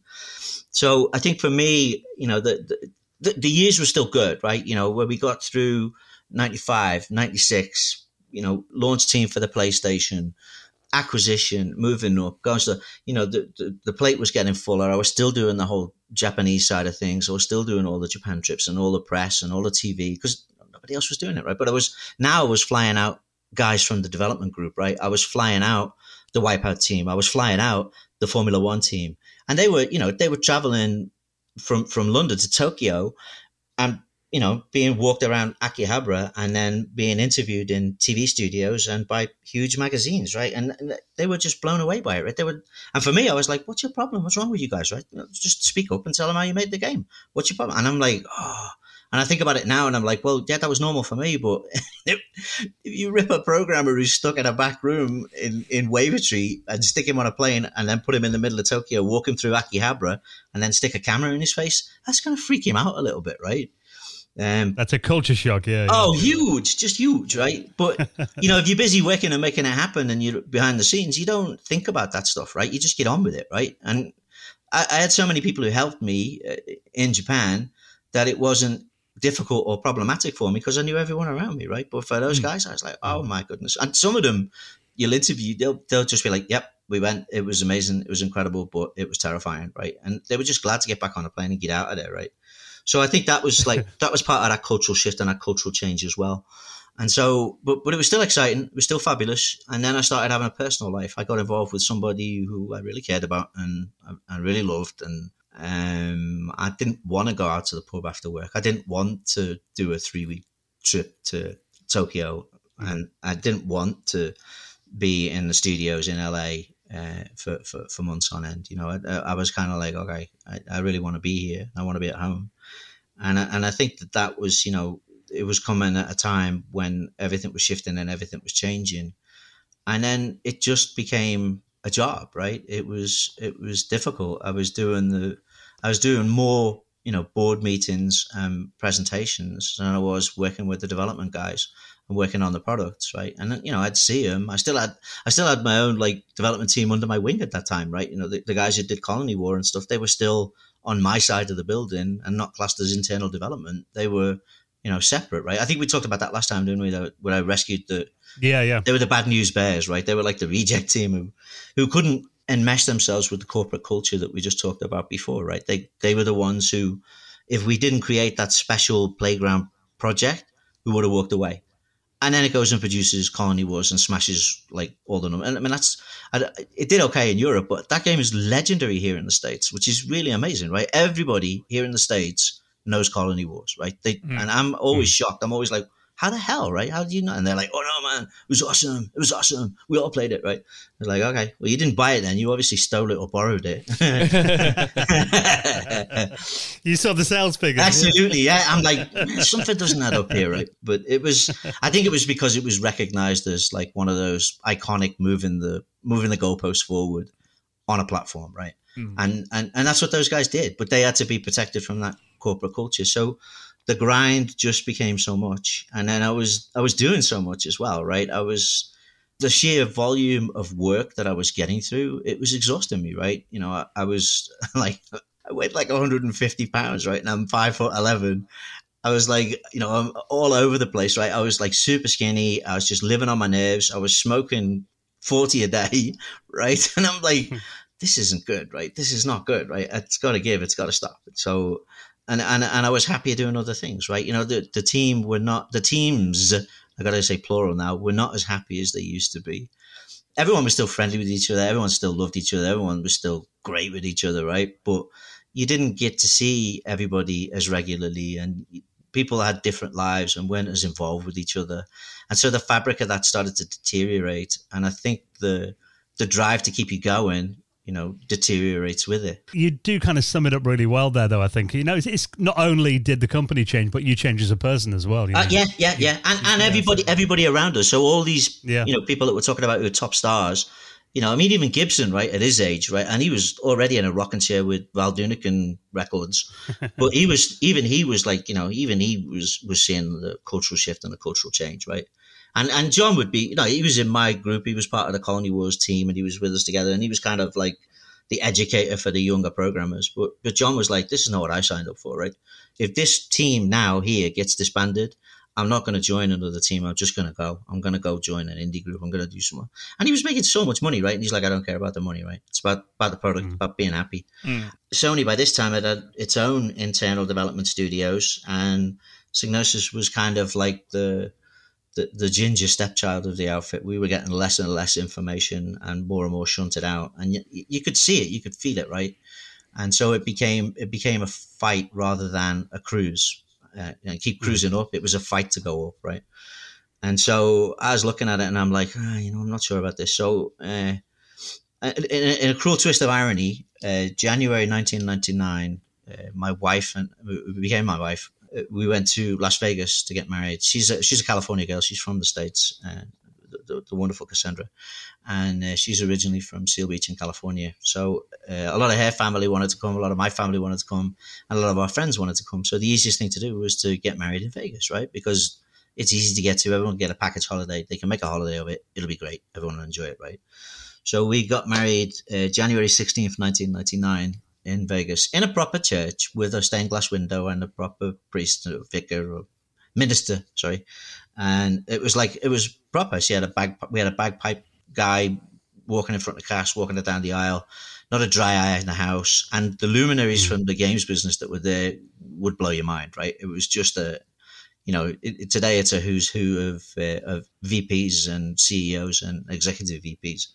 Uh, but but we were there. You know, we had 120 guests celebrating with us. Uh, we came back, like it was back into work and back into going and back into going. And then that's when they decided, okay, it needs to be reshaped, it needs to be changed. Chris Deering was head of SCEE and uh, Juan Montes was head of development. And uh, Juan came to me and had a plan. uh, Juan had a plan, and and, and uh, I did not agree with that plan. I, I, absolutely did not agree with it. It it was cutting huge sways out of what I did. It was undermining a lot of stuff that I did, and it was getting rid of a lot of people who worked really hard and did really well and didn't didn't deserve that, right? Um, and so we were at loggerheads and we were fighting over it. And he was like, "We're going to resize. It has to be done. These are the numbers. The numbers don't care, and the history and all the people doesn't matter." Because the game has changed and we have to launch a new platform, and this is how it's going to be. So either you're in and you do it, or you're out and you don't. So I chose out and don't you know my, my, my passion for product my passion for games and and and, and what i did i kind of needed to find that again right I, I wasn't ready to wear the three piece suit and and and and sit in the limo and stay in the five star hotel and fly first class around. I'm an idiot. I'm an absolute idiot, right? What was I? so, so, so that was what I, what was happening. It was like exit stage left. It was over. It was done. It was time to move. And then uh, a very good friend of mine, a very close friend of mine, Dave Anthony, who, who went on to be uh, the, the, the head of uh, development for Treyarch and, and all the Call of Duty games and everything. Um, I'd brought him in. Uh, we talked in the last episode. Uh, I, I, I captured him because he was the one who was into the demo scene, and I got him to make Theater of Death for me. And uh, he approached me, and his brother, who used to work for me, and John Gibson, uh, were all working for this new outfit in uh, in in Cheadle, uh, in, close to Manchester. And uh, they were like, okay, well, we know you fed up there, and these guys, you know, they, they're really good and they're really talented, and they want to build and grow uh, like Psygnosis did. And you're the perfect man for it. So why don't you come down? So I went and I met the CEO, Ashley, and I really liked him. He was a great guy, and I liked the team. And they were in this the oldest building in Cheadle, which is like this like barn this old barn from the 17th century, right? And I was like, oh, this is kind of quirky, man. Look at this, right? And like, you know, some really great people were there. Nick Elms was there. Uh, Paul Hughes was there. A lot of the old Ocean lags were there. So all the, all the guys I knew from Ocean. Three years later, we were at 450 people and took it public on the AIM. wow. so then I became a commercial director of a PLC, which I found out was really as dull as it sounds. right. So, I mean, like the Warthog years, we can talk about that. I guess we'd have to talk about that another time. But I don't know. How, well, that is still that's retro now as well, right? So, um, but it was fantastic. It was amazing, right? And and I got to do it again, right? I got to build it again, be part of it again, bring the games in, bring the products in, bring the licenses in. Everything that happened, good and bad, everything that happened, you know, high and low, it, it was all brilliant, right? It was all part of a story. It was all part of a journey and, and I'm really pleased and I'm really happy and, and I've got lifelong friends from it, right? So, you know, sometimes you have to check in with them and say, "Was that real?" And they're like, "Yep, that was real." And you're like, "Whoa, okay." Um, but yeah, I mean, it, it, was it was fabulous. It was amazing. It was it was a like a moment in time in history in an industry that has just become a world bestriding giant, but was you know in its infancy and innocence, and and and the, the, the evolution of that was that kind of that whole Psygnosis encapsulation.